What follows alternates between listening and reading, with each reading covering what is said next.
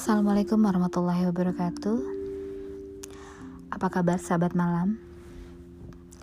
Pastinya ketemu lagi dengan saya.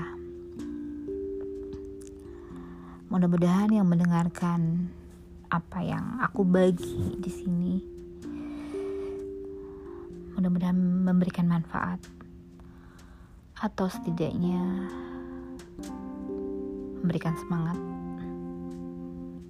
atau setidaknya mengisi waktu, atau setidaknya menambah wawasan. Mudah-mudahan.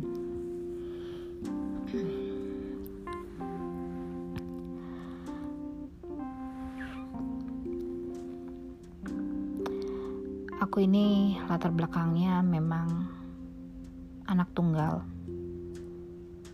Tidak dibuat menjadi alasan sih bahwa anak tunggal itu pastinya punya pikiran sendiri, lebih egois, lebih individualis. Enggak juga, tapi ya karena aku enggak ada juga tempat untuk mengutarakan apa yang aku rasakan, berbagi atau cerita, sharing, beradu argumentasi, itu enggak pernah aku dapetin. Jadi aku berjalan dengan pikiran aku sendiri, memutuskan sesuai dengan frame-nya aku sendiri, pemahaman yang aku pahami. Jadi wajar kalau aku menilai segala sesuatu itu ya gak pernah memformulasikan dari berbagai sudut pandang. Tapi tadi aku di jalan terhenyak sejenak dalam satu pemikiran bahwa ya kalau kita menilai seseorang menurut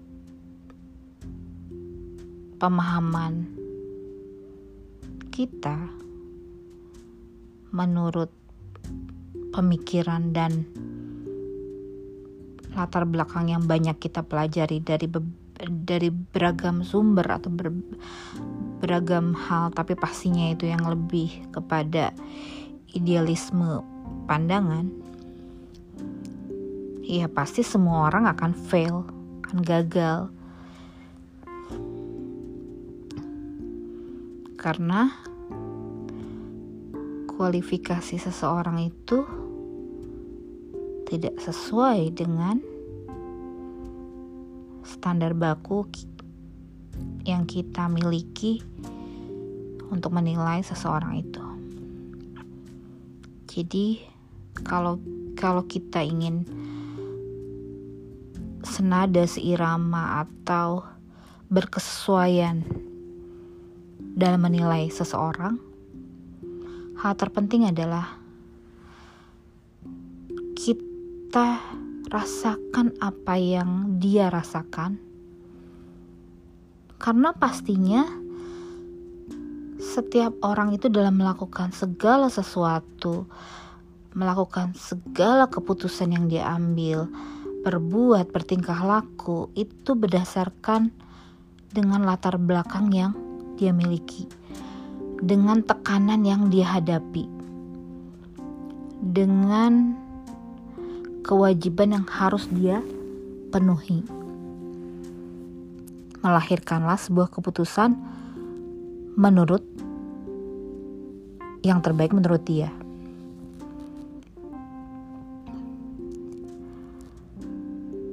Jadi kita akan menjadi maklum, kita akan menjadi bijak menilai seseorang kalau kita memasukkan semua kemungkinan-kemungkinan yang orang itu hadapi ke dalam mengapa dia mengambil keputusan itu, mengapa dia melakukan itu, mengapa dia bertingkah seperti itu. Jadi itu gak akan idealis, tidak akan egois menurut versi kita. Jadi orang gak akan fail di mata kita.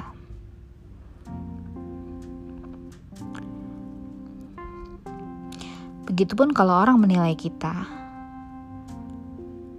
Orang itu tidak akan mengatakan kita fail karena dia tahu. Kayak aku yang dari mulai kecil, itu dari mulai kecil itu aku yang namanya belajar, aku belajar sendiri. Terus untuk memperbaiki prestasi aku di sekolah, aku berusaha sendiri gimana caranya. Ya, bukan orang tuaku sibuk, karena mereka sendiri memberikan keleluasan yang begitu terserah deh, karena yang mereka terapkan bukan sebuah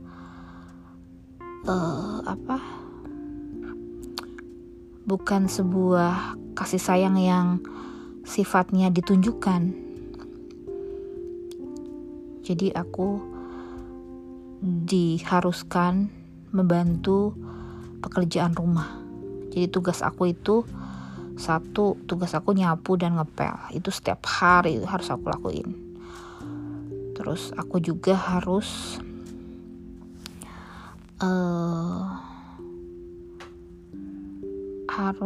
menyetrika pakaian aku sendiri. Jadi kalau aku butuh pakaian itu, aku harus setrika. Kecuali kalau kebetulan tukang setrikanya lagi ada. Jadi intinya aku dituntut untuk mandiri dari kecil. Walaupun aku anak sendiri ya, anak tunggal. Tapi aku dituntut untuk melakukan hal-hal rutinitas rumah tangga. Terus juga dalam menggapai sesuatu keinginan, entah juara, entah prestasi akademik, entah itu pekerjaan, aku harus berusaha sendiri. Dan aku jarang sekali mengkomunikasikan itu dengan orang tua.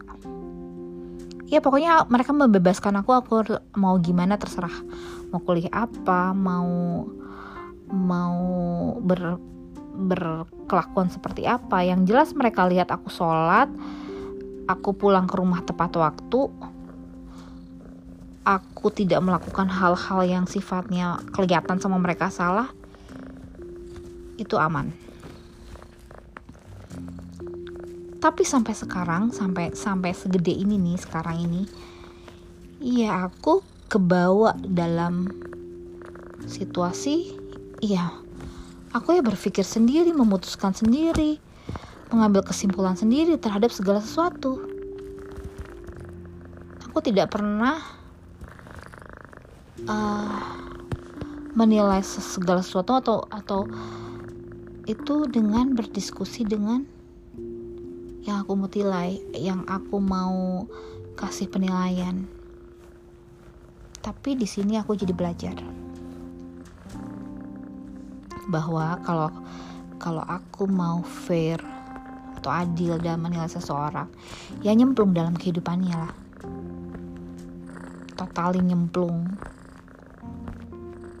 apa yang melatar belakanginya, kenapa dia begitu, kenapa dia begini, aku harus tahu sebab-sebabnya, barulah itu yang namanya adil dalam menilai segala sesuatu. Jadi nggak pakai kacamata nih kepalaku aja yang punya standar-standar baku pastinya dalam menilai seseorang.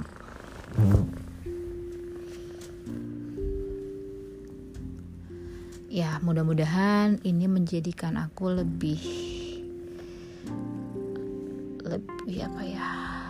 memandang sesuatu itu lebih luas pastinya. Memandang sesuatu itu lebih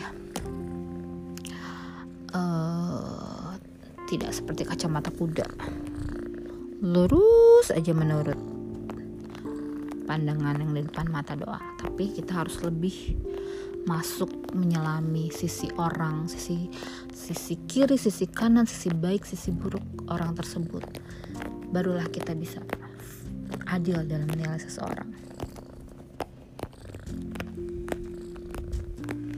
Ya, mungkin itu saja. Semoga ini menjadikan kita lebih,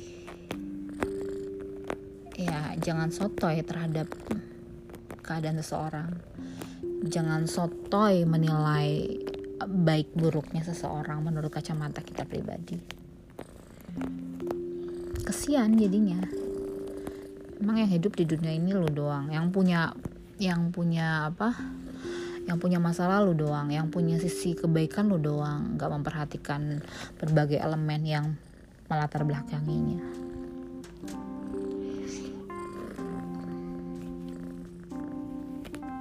Ya, kalau kita seperti ini, rasanya siapapun bisa masuk dalam kehidupan kita. Sekalipun dia itu misalnya buruk-buruk banget gitu ya, tapi dia bisa masuk karena kita benar-benar menyelam. Oh, dia itu begitu karena begini. Dia itu begitu karena begitu, begini. Tapi ya jangan juga kita melegalkan atau oh ini oke nih gitu. Gak juga menjadi gitu, ah ini bener nih, gak juga begitu. Tetap kita harus yang namanya berpegang pada sunatullah. Untuk sekedar paham mengapa orang tersebut melakukan itu ya gak apa-apa, tapi tetap kepada tatanan yang sudah ada tentang ya pastinya ada tuntunan Al-Quran, sunnah.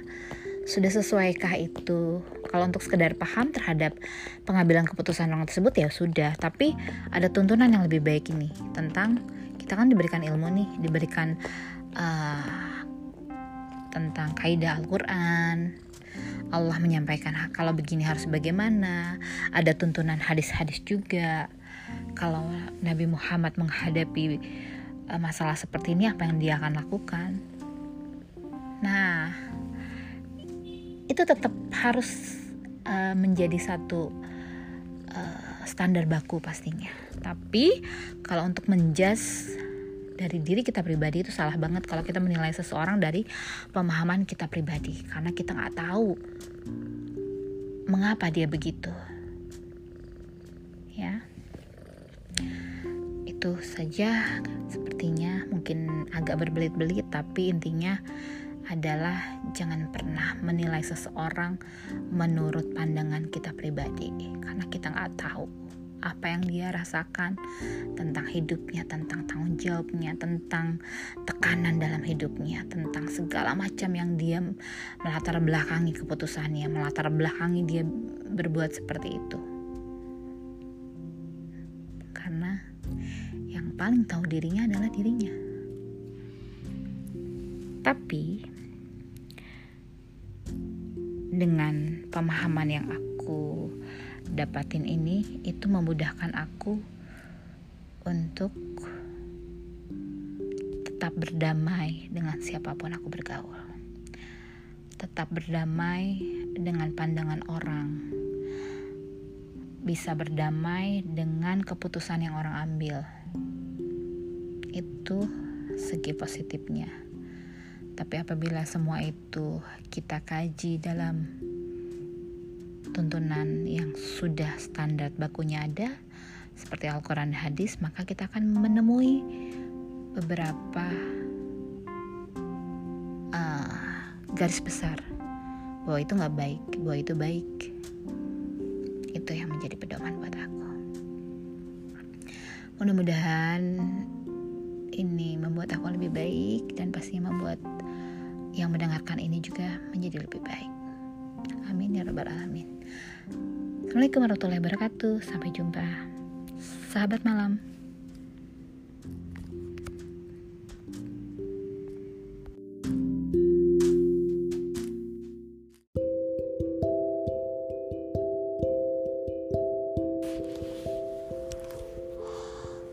Assalamualaikum sahabat malam.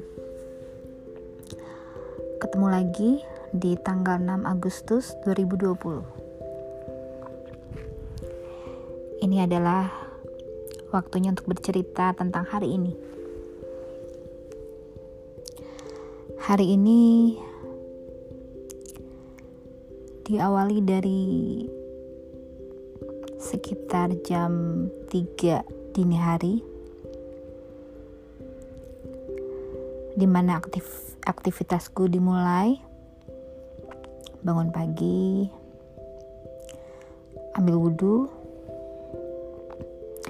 bikin minuman hangat, kemudian ditambah dengan beberapa kurma, sambil mendengarkan lagu sholawat modern gitu dari Timur Tengah, sampai dengan menjelang subuh, disambi dengan ya biasa beberapa ritual ibadah pastinya.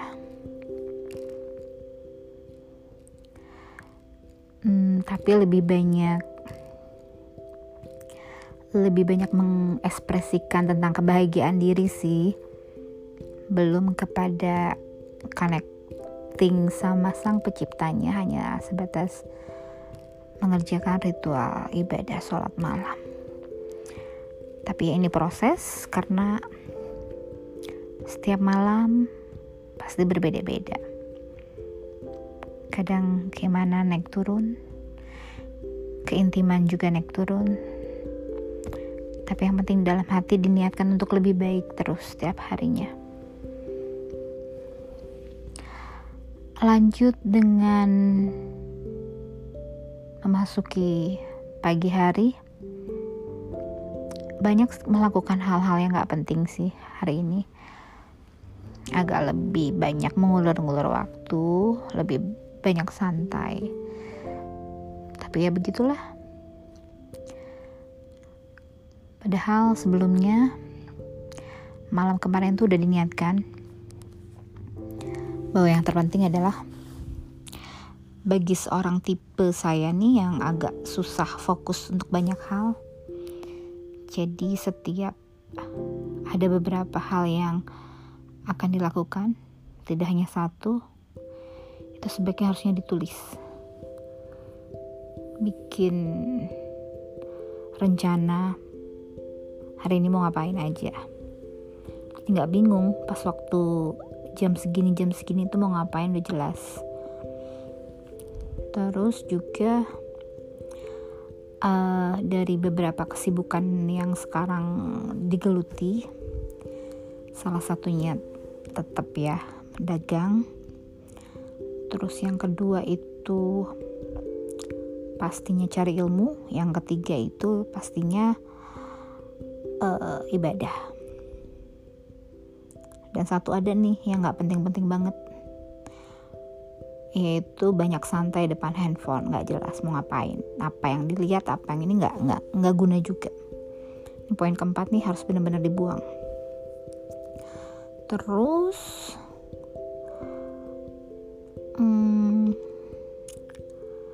ya tadi di bidang dagang ya, pastinya melakukan berbagai rencana yang pastinya yang cocok dilakukan di masa sekarang ini. Apa menjalankan seperti biasa, menawarkan barang seperti biasa, atau beralih pada dagangan yang lain. Tapi dicoba dulu di sisi yang biasa kita lakuin, yaitu dagang sesuai dengan barang yang biasa kita dagangin. Belum pindah ke dagang yang lain seperti makanan atau yang lainnya. Terus lagi ada satu hal yang menjadi catatan nih. Ada satu waktu yang benar-benar harus bebas dari handphone. Gak buka handphone, gak lihat yang gak jelas. Benar-benar lebih intens sama orang-orang di rumah, lebih intens sama kegiatan yang bermanfaat. Itu aja paling.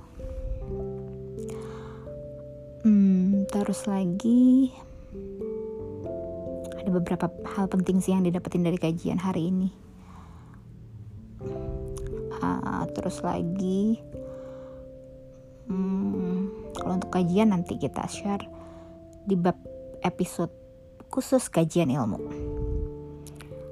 Terus, oh iya, tadi tuh ada acara ngobrol sore bareng IG-nya di Kranasda sama IG-nya Teh Lela Farel. So exciting, bikin lepas gitu, nggak terlalu kaku. karena kebetulan narsumnya ini Teh Lala adalah seorang yang benar-benar lepas, gak dibuat-buat, apa adanya.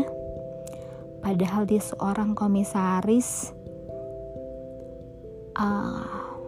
hotel gitu di Bogor yang paling gede, punya banyak perusahaan, tapi dia gak jaim. Sangat natural, suka banget sama gayanya.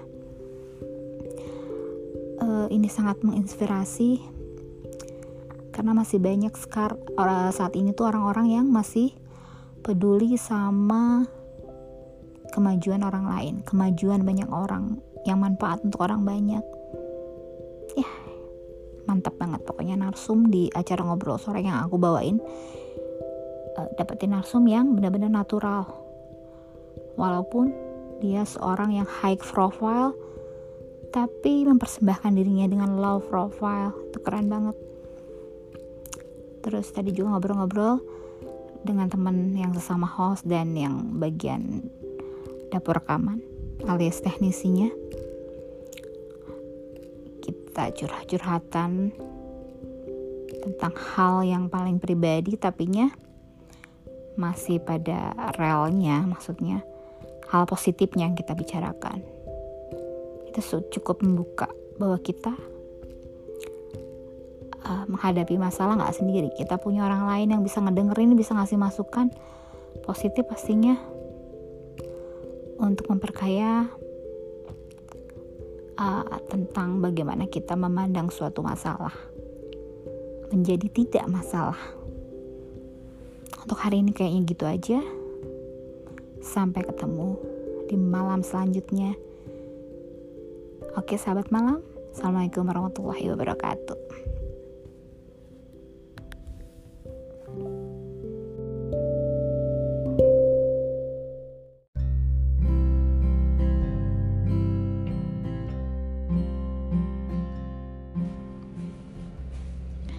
Assalamualaikum warahmatullahi wabarakatuh. Semangat pagi. Takut keburu lupa tentang pengalaman yang aku dapat dari seorang teman.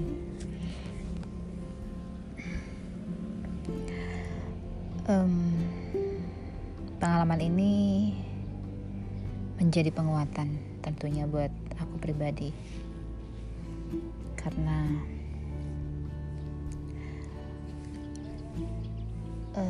bukan aku aja yang mengalami hal-hal yang membuat seseorang itu menjadi lebih tegar, membuat seseorang itu menjadi lebih naik derajat, menjadi lebih berpengalaman dalam segala hal, dengan ujian-ujian, dengan masalah-masalah yang dihadapi. Jadi teman aku ini bercerita tentang hidupnya, bagaimana yang tadinya meniti karir, meniti bisnis dari zero to hero, dari hero to zero kembali.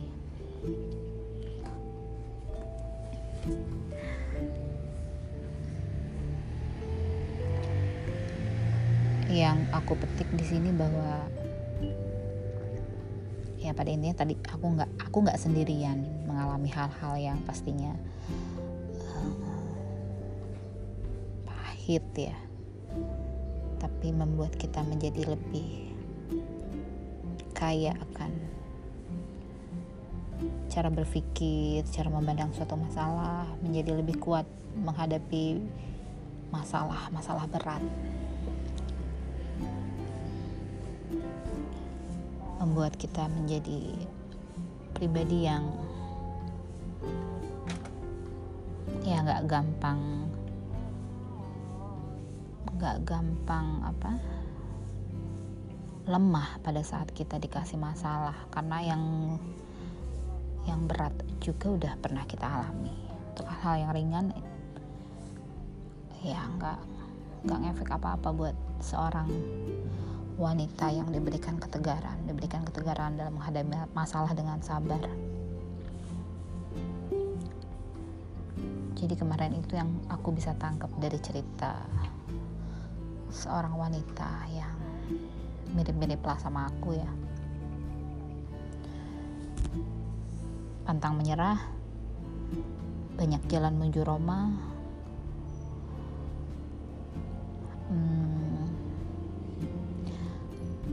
punya pemahaman bahwa setiap masalah itu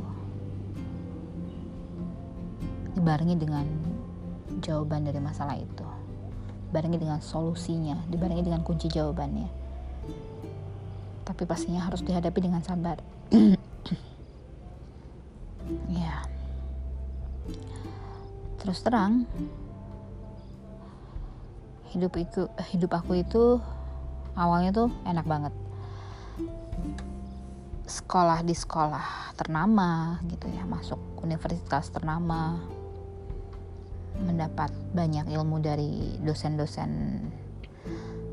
ya sudah dibilang kalibernya keren lah, ilmu politiknya, ilmu komunikasinya, ilmu public speakingnya, bagaimana menampilkan diri depan umum, bagaimana berbicara depan umum, bagaimana kita membuat percaya diri, bagaimana meningkatkan atau menaikkan tampilan, image di mata publik.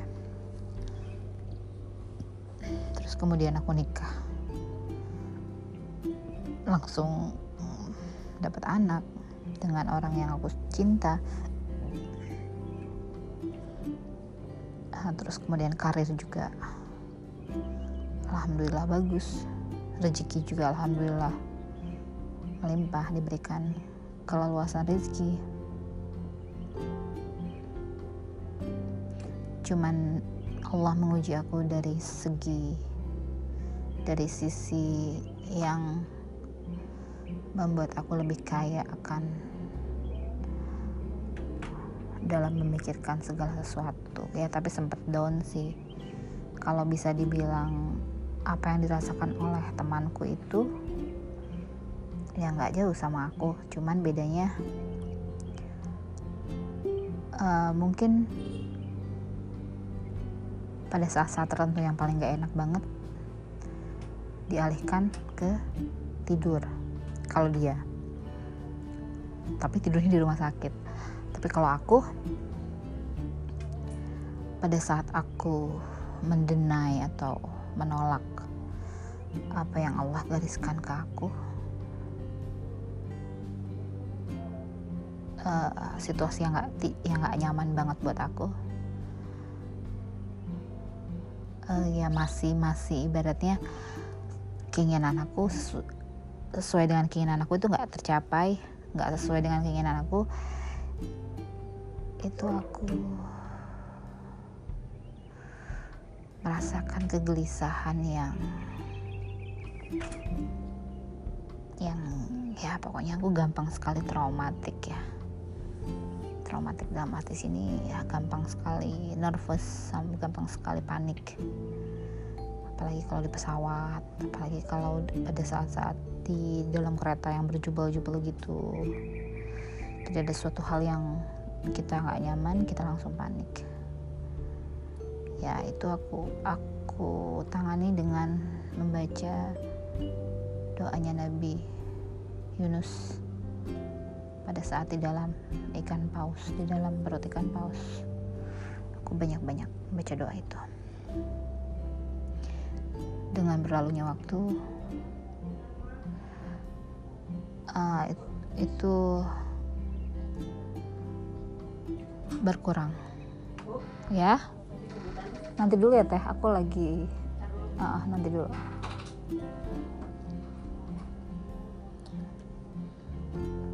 Jadi dengan bertambahnya waktu aku semakin, ya awal-awal sih cuman karena sudah lupa gitu ya, tidak ya membiarkan itu, tapi tidak dicarikan solusinya seperti apa, tapi lebih pada dibiarkan saja dengan beralihnya waktu, dengan memperbanyak doa-doa zikir yang sering aku ucapkan di setiap aku merasa tidak nyaman dengan situasi yang aku gak suka.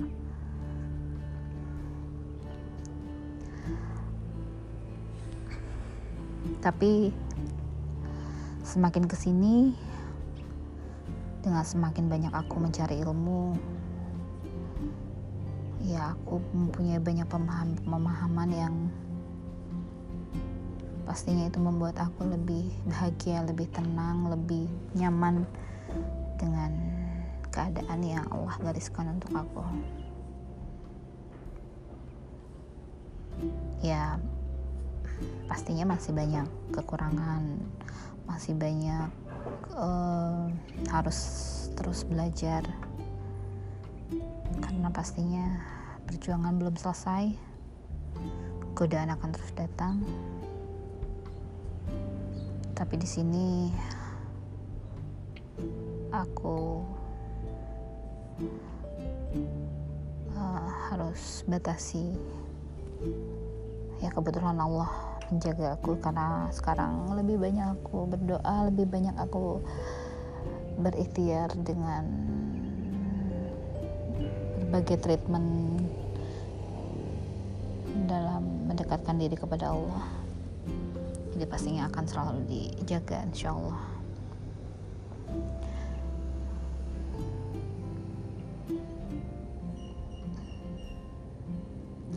Yang paling aku syukuri di sini pada saat mendengar cerita dari temanku itu adalah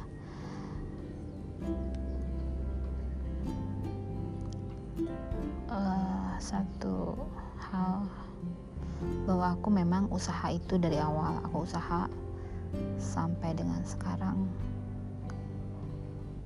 Aku paling anti dengan riba. Pengalaman temanku itu yang banyak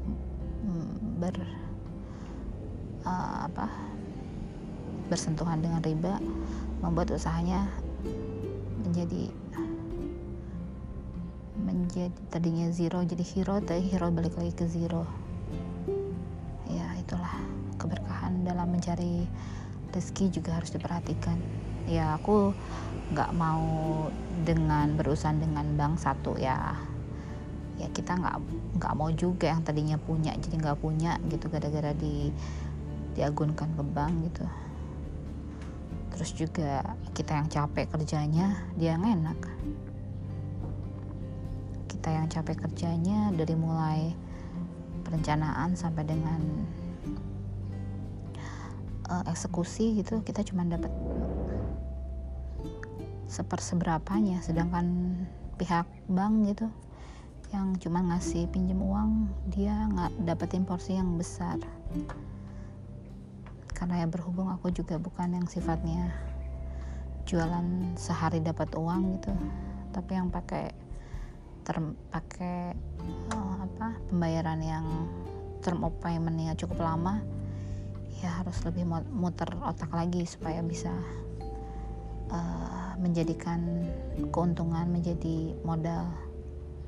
Jadi selama 5 tahun itu aku nggak ngumpulin, ibaratnya nggak menikmati untung, tapi untung itu dijadikan modal, kembali menjadi modal sampai benar-benar settle. Ya, di sini berarti langkah yang aku ambil tentang usaha tanpa riba itu udah benar. Terus yang kedua lagi,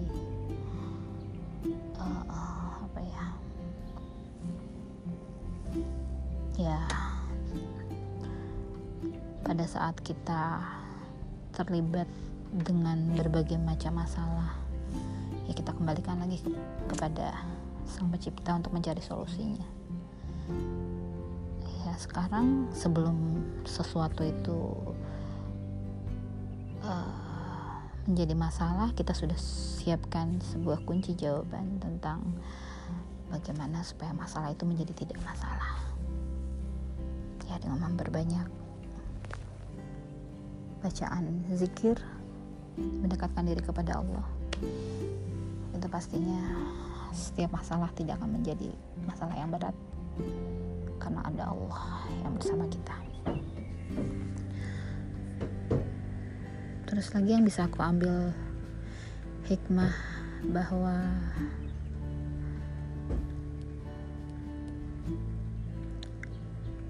dia memiliki seorang anak yang cukup sangat bijak dalam menguatkan ibunya. Ya, di situ mungkin efek dari pembelajaran yang diberikan kepada anaknya, atau mungkin juga dari sudah menjadi qadarullah yang mendapatkan anak yang bijak dan lebih banyak menenangkan ibunya dibandingkan ibunya harus memberikan banyak pemahaman tentang keadaannya dengan permasalahan yang dihadapi.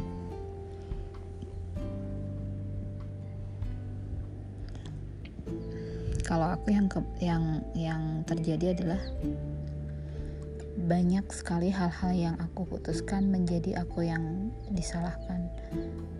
Iya, aku tangkap itu sebagai koreksi buat aku. Ya mungkin benar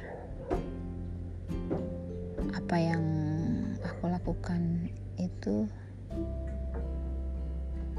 adalah efek dari ketidakmampuan aku atau ketidaksigapan aku dalam melakukan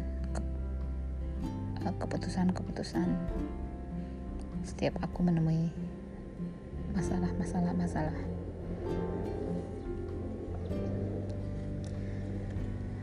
Tapi aku balik lagi nanya ke dalam diri aku. Apa yang diomongkan oleh anakku tentang aku.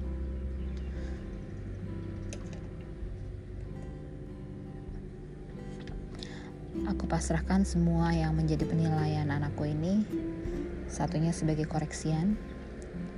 Kemudian aku menyerahkan kepada Allah. Ya Allah, aku sekarang sudah berusaha menjadi lebih baik dari sebelumnya, dan atas usaha aku ini aku pasrahkan kepadamu ya Allah untuk menilai.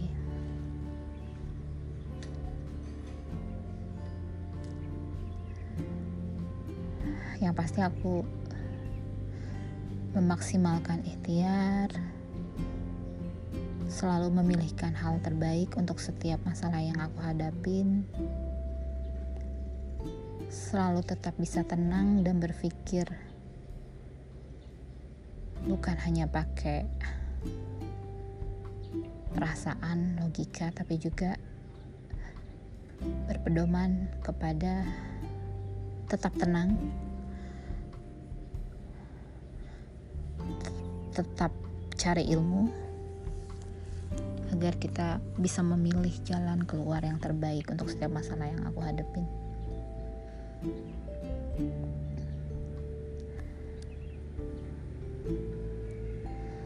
Setelah itu lagi yang aku bisa ambil dari obrolan kemarin itu bahwa kalau kita gigih keluar dari masalah yang kita hadapin dengan semangat, telah Allah siapkan yang lebih baik. Dan dari hal yang kita gak sangka-sangka, Allah siapkan yang lebih baik.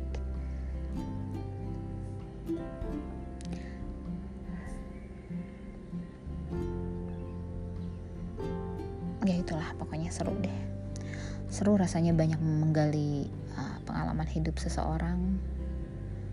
Yang baik kita ambil, yang buruk di diri kita perbaiki dan menjadikan kita lebih baik ke depan.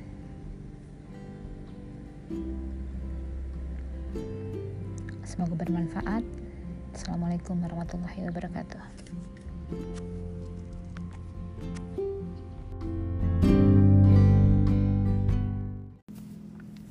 Bismillahirrahmanirrahim. Assalamualaikum warahmatullahi wabarakatuh. Ketemu lagi di penghujung malam. Saat ini saya sedang menikmati satu cangkir teh hangat sambil duduk di depan laptop.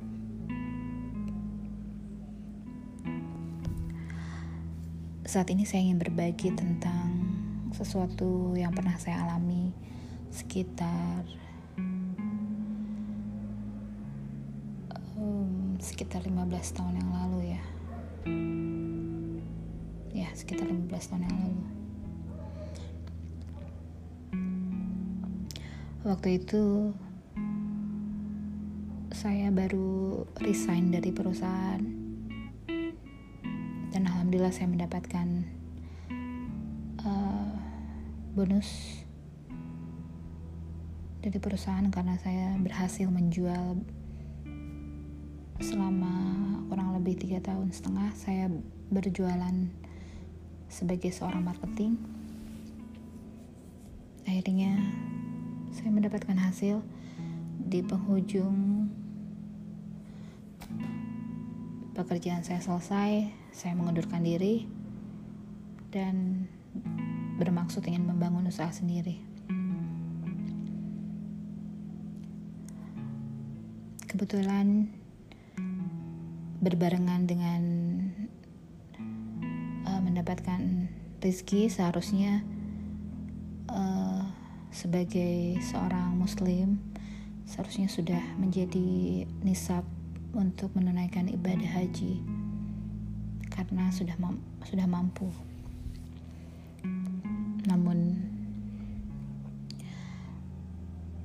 manusia diuji dengan keinginan-keinginan yang sebenarnya tidak prioritas. Jadi aku lebih memilih untuk membangun usaha dulu, dipakai modal dulu usaha. Padahal usaha itu di awal itu gak mudah. Pastinya penuh dengan jatuh bangun, lelah, terik. Jadi kebetulan tahun itu adalah tahun dimana juga sang suami sudah mendaftarkan kuotanya. Kebetulan sang suami mendapatkan kuota gratis. Jadi ada yang memberangkatkan. Seharusnya aku juga ikut daftar dengan uang yang aku punya karena sudah mampu seharusnya. Kemudian dengan berjalannya waktu, karena sulitnya usaha di awal itu, aku tertegun di terik matahari yang cukup panas di perjalanan pulang dari Bekasi menuju Bogor. Pada saat itu aku masih disupirin. Jadi aku dengan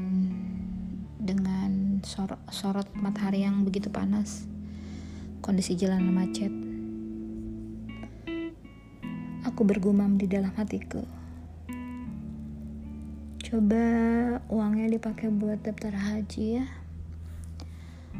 mungkin tahun ini aku bisa berangkat dengan suami ke Tanah Suci. Dengan merasa perasaan bersalah, aku berkata dalam hati seperti itu. Sesampainya di rumah, aku mendapatkan kabar baik bahwa ternyata aku mendapatkan porsi gratis juga dari seseorang dan bisa berangkat haji di tahun yang sama dengan suami. Dalam hatiku baru aja aku omonginnya di dalam hati, andai aku memprioritaskan ibadah haji dibandingkan usaha, mungkin tahun ini aku bisa berangkat bareng suami. Jadi intinya menurut aku hikmah yang aku bisa dapatkan di sini adalah saat hati kita berkata bahwa kita keliru, dan yang benar adalah seharusnya mengutamakan kewajiban rukun Islam yang kelima saat kita sudah mampu. Karena pada saat itu aku sudah memiliki uang untuk berangkat, tapi nggak aku lakuin. Tapi dengan rasa bersalah aku menyadari bahwa itu adalah salah, Allah langsung menjawabnya begitu cepat.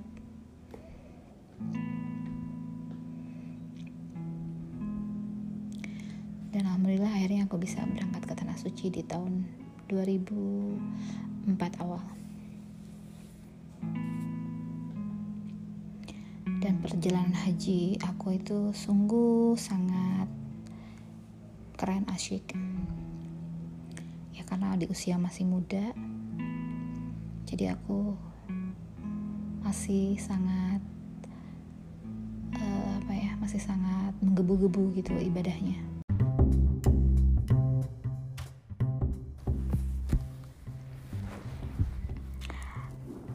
Jadi aku mau tambahin nih kisah lucu di pengalaman pergi haji tahun 2004. Jadi tuh aku selalu aja ada ide gitu ya buat masak untuk grup rombongan satu kamar gitu. Jadi satu kamar itu khusus untuk para istri, satu kamar itu khusus untuk para suami ataupun yang nggak punya pasangan. Jadi dua grup itu aku selalu ada ide buat masak. Saking kangennya sama sambal terasi gitu ya. Jadi aku punya ide bikin sambal terasi. Nah kebetulan kan teman aku ada yang bawa cabai yang sudah digiling tuh sampai halus gitu ya. Udah dalam keadaan matang. Tapi yang pedesnya gitu, subhanallah itu pedes banget. Cabainya mungkin cabai keriting kali ya. Jadi aku kan buat terasi dari Indonesia, terasi yang sudah aku sangrai, yang sudah aku goreng kering gitu, udah aku haluskan dalam bentuk bubuk gitu. Jadi aku punya ide itu bikin sambal terasi judulnya. Awalnya itu posisinya kan dapur sempit ya. Sempit terus berada di antara kamar-kamar gitu, di ujung kamar dekat kamar mandi. Jadi aku sok ide gitu, aku bikin sambal terasi. Aku goreng dulu tuh si cabenya, terus aku masukin bawang yang aku hanya sedikit gitu, terus aku masukin terasinya. Tapi karena mungkin itu cabai itu panas banget ya, pedes banget gitu ya, terus plus dipanasin di api gitu, dan dapurnya kecil, tiba-tiba asap membumbung tinggi dari olahan yang sambal yang aku bikin itu. Otomatis aku langsung tutup pintu supaya asapnya nggak kemana-mana, terus sangkanya kebakaran, padahal cuman asap dari cabai yang aku panasin di kompor. Udah gitu baunya itu ya campur terasi kan, sambal terasi itu kemana-mana. Jadi aku tutup tuh dapur. Awalnya aku di dalam dapur itu nggak keluar karena takut gitu kan ya, karena takut dimarahin bikin asap segitu banyak. Tapi aku nggak kuat juga karena saking panas pastinya itu sambal. Jadi aku keluar dan jagain di depan pintu gitu supaya asapnya nggak kemana-mana. Apinya sih udah aku matiin, kompornya udah aku matiin. Cuman tuh asap bau terasi sama bau sambal itu pasti membumbung tinggi, warnanya putih gitu. Udah kayak orang untung aja. Pokoknya itu satu, ya itulah nafsu, ngapain juga aku bikin sambal terasi ya. Di tempat ibadah gitu, nikmatin aja apa yang ada. Kangen sambal terasi judulnya sih. Secara 40 hari gitu kan di tanah Mekah pastinya nggak nemu yang namanya sambal terasi.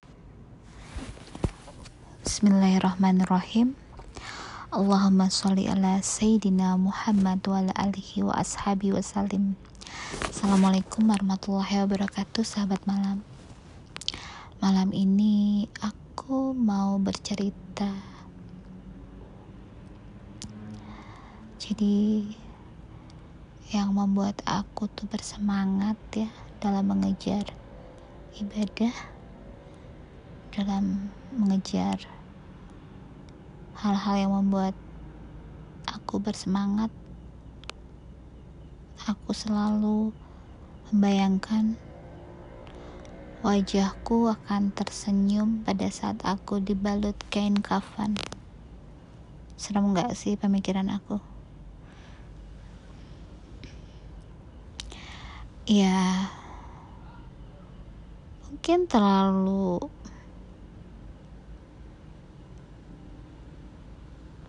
ekstrim kali ya, tapi enggak juga sih menurut aku, karena aku lihat ada satu ulama yang belum lama ini meninggal, tuh wajahnya senyum gitu pada saat dibalut kain kafan.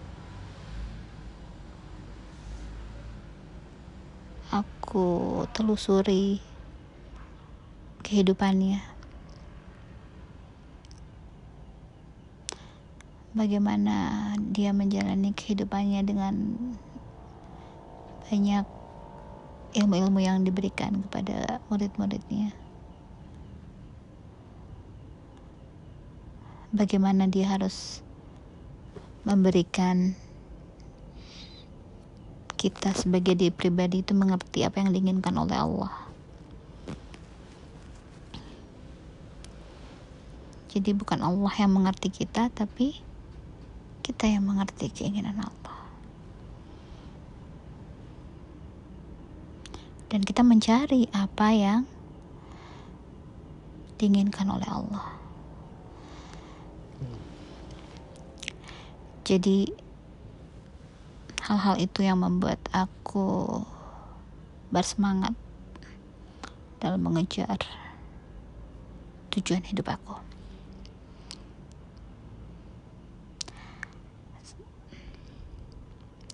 Dan satu lagi, pastinya aku bersemangat karena kalau kita sudah meninggalkan dunia ini, pastinya kita akan ketemu alam barzah. Nanti di alam barzah ada Nabi Muhammad SAW, dan untuk bertemu dengan beliau pastinya aku harus menjadi seorang yang ya setidaknya aku berusaha untuk menjadi baik, bisa melakukan amalan solihah yang terbaik, yang insya Allah bisa membawa aku bertemu dengan baginda kita Nabi Muhammad SAW. Karena dalam wawancara seorang ulama, Sayyid Muhammad Al-Maliki, itu dikatakan bahwa kehidupan nanti kita di alam barzah itu tergantung bagaimana kehidupan kita di dunia. Derajatnya akan ditentukan oleh amalan solehah kita di dunia, ditentukan dari cahaya yang melingkupi kita di dunia. Apalagi kalau mati dalam keadaan syahid, apalagi kalau derajatnya itu seorang tabi'in, apalagi derajatnya seorang waliullah.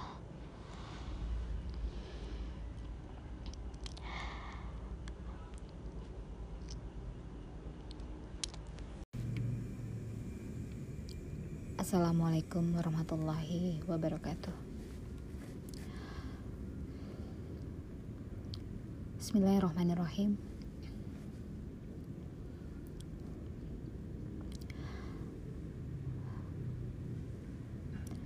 Sebuah kisah di sore hari, tepatnya di 27 Muharram 1442 Hijriah.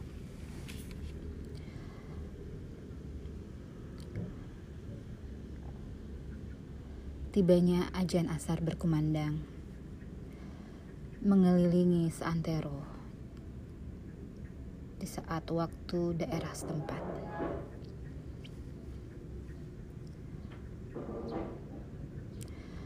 Sang anak beranjak dari tempat peraduannya, membangunkan sang ayah yang sedang tertidur lelap.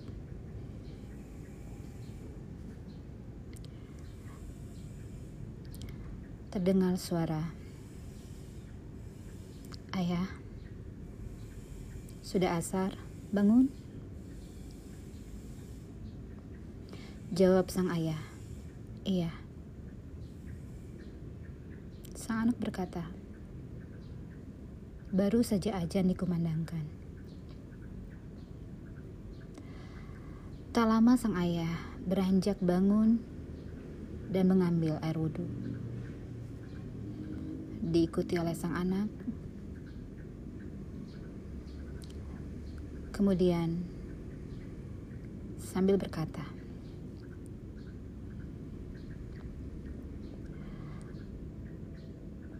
"Di mana ibumu?" Kebetulan saat itu sang ibu sedang berada di bawah. Karena kondisi yang tidak memungkinkan kami untuk memanggil sang ibu ke bawah, dan waktu yang sudah menunjukkan sekitar 10 menit dari waktu asar, sang anak berkata,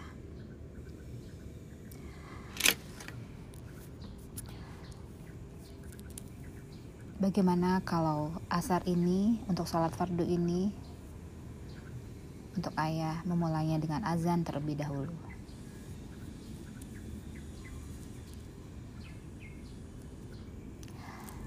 Kemudian sang ayah pun mengumandangkan azannya.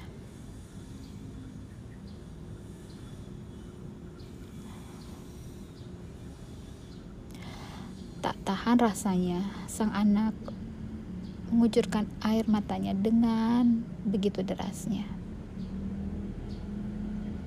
Tak sanggup untuk menahan. "Bagaimana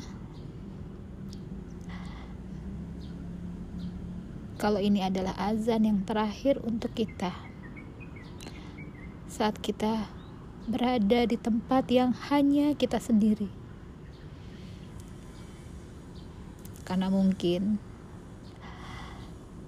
azan yang dikumandangkan seorang diri, bukan pada di masjid, seringnya dilakukan, banyaknya hanya di pemakaman.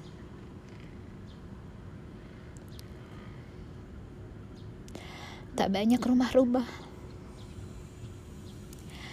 yang mengumandangkan azan pada setiap salat fardunya.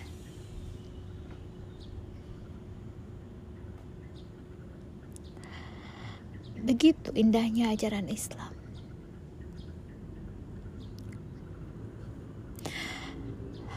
Bagaimana begitu besarnya segala nikmat Allah yang diberikan. Terdengar pada saat azan berkumandang di setiap rumah, di setiap 5 waktu sholat. Terlebih lagi yang mengumandangkan adalah seorang kakek berusia lanjut, diikuti oleh anak perempuannya yang menginginkan yang terbaik untuk ayah tercintanya.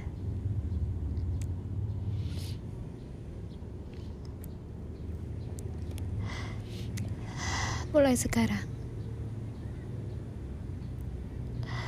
lantunkan, kumandangkan azan di setiap 5 sholat waktu, agar kuasa Allah terdengar jelas untuk setiap orang yang beriman. Wallahu a'lam bishawab. Assalamualaikum warahmatullahi wabarakatuh.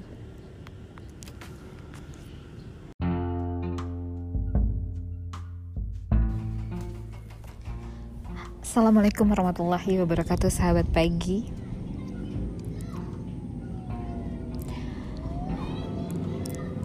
Pagi yang cerah ini, aku mau bertanya sesuatu. Kamu di mana? Iya, kamu di mana?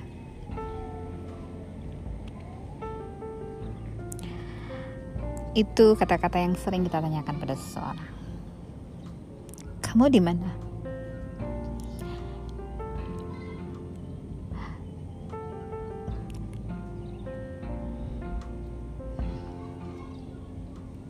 Sesuatu yang telah terjalin melalui serangkaian nikmat yang Allah berikan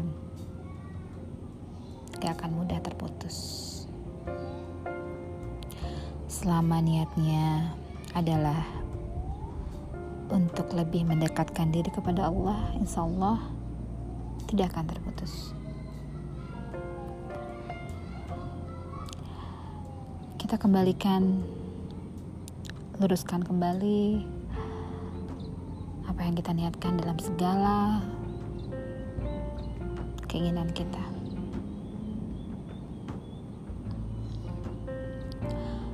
Apapun yang akan kita tampilkan, apapun yang akan kita perbuat, apapun yang akan kita langkahkan kaki ini, sebelumnya kita niatkan sesuatu yang tujuan untuk mendekatan diri kepada Allah.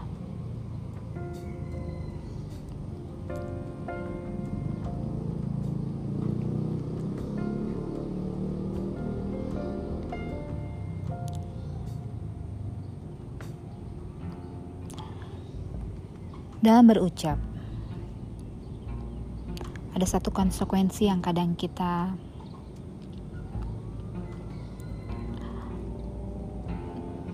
tidak siap untuk menerimanya, adalah sesuatu yang kita ucapkan harus selaras dengan apa yang menjadi pemahaman atau prinsip yang akan kita ambil, apa yang akan kita putuskan tentang apa yang suatu kita katakan, karena pada saat kita berkata ujiannya pun akan datang. Benar gak nih apa yang kita katakan sesuai dengan ujian yang akan Allah berikan? Saat itu berselaras, insya Allah akan mengabulkan, menjadikan suatu pahala atas ucapan kita yang berlipat-lipat pastinya, sesuai dengan kehendak Allah.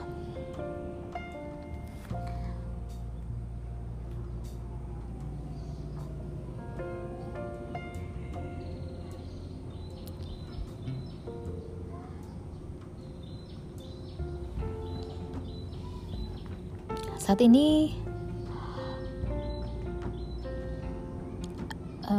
aku harus lebih menyelaraskan antara gaya aku yang sebelumnya itu yang pecicilan gitu ya, yang riang gembira gitu tanpa ada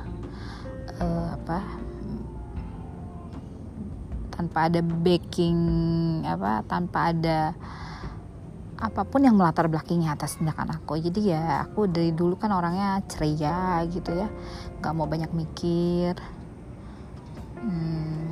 dibawa riang gitu. Tapi sekarang itu memang harus lebih dikondisikan sesuai dengan keinginannya Allah. Kalau dulu nih aku doa tuh biasanya kalau aku pengen, atau kalau lagi pas susah. Sekarang gak harus berdoa itu, karena Allah yang telah memerintahkan kepada kita bahwa kita harus berdoa kepada Allah.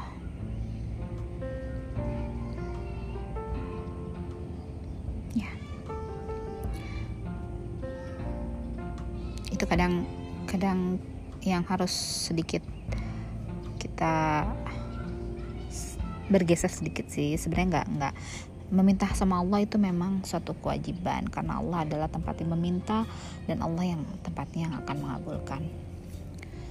Tapi kita rubah narasinya menjadi kita berdoa karena Allah memang menyuruh kita untuk berdoa.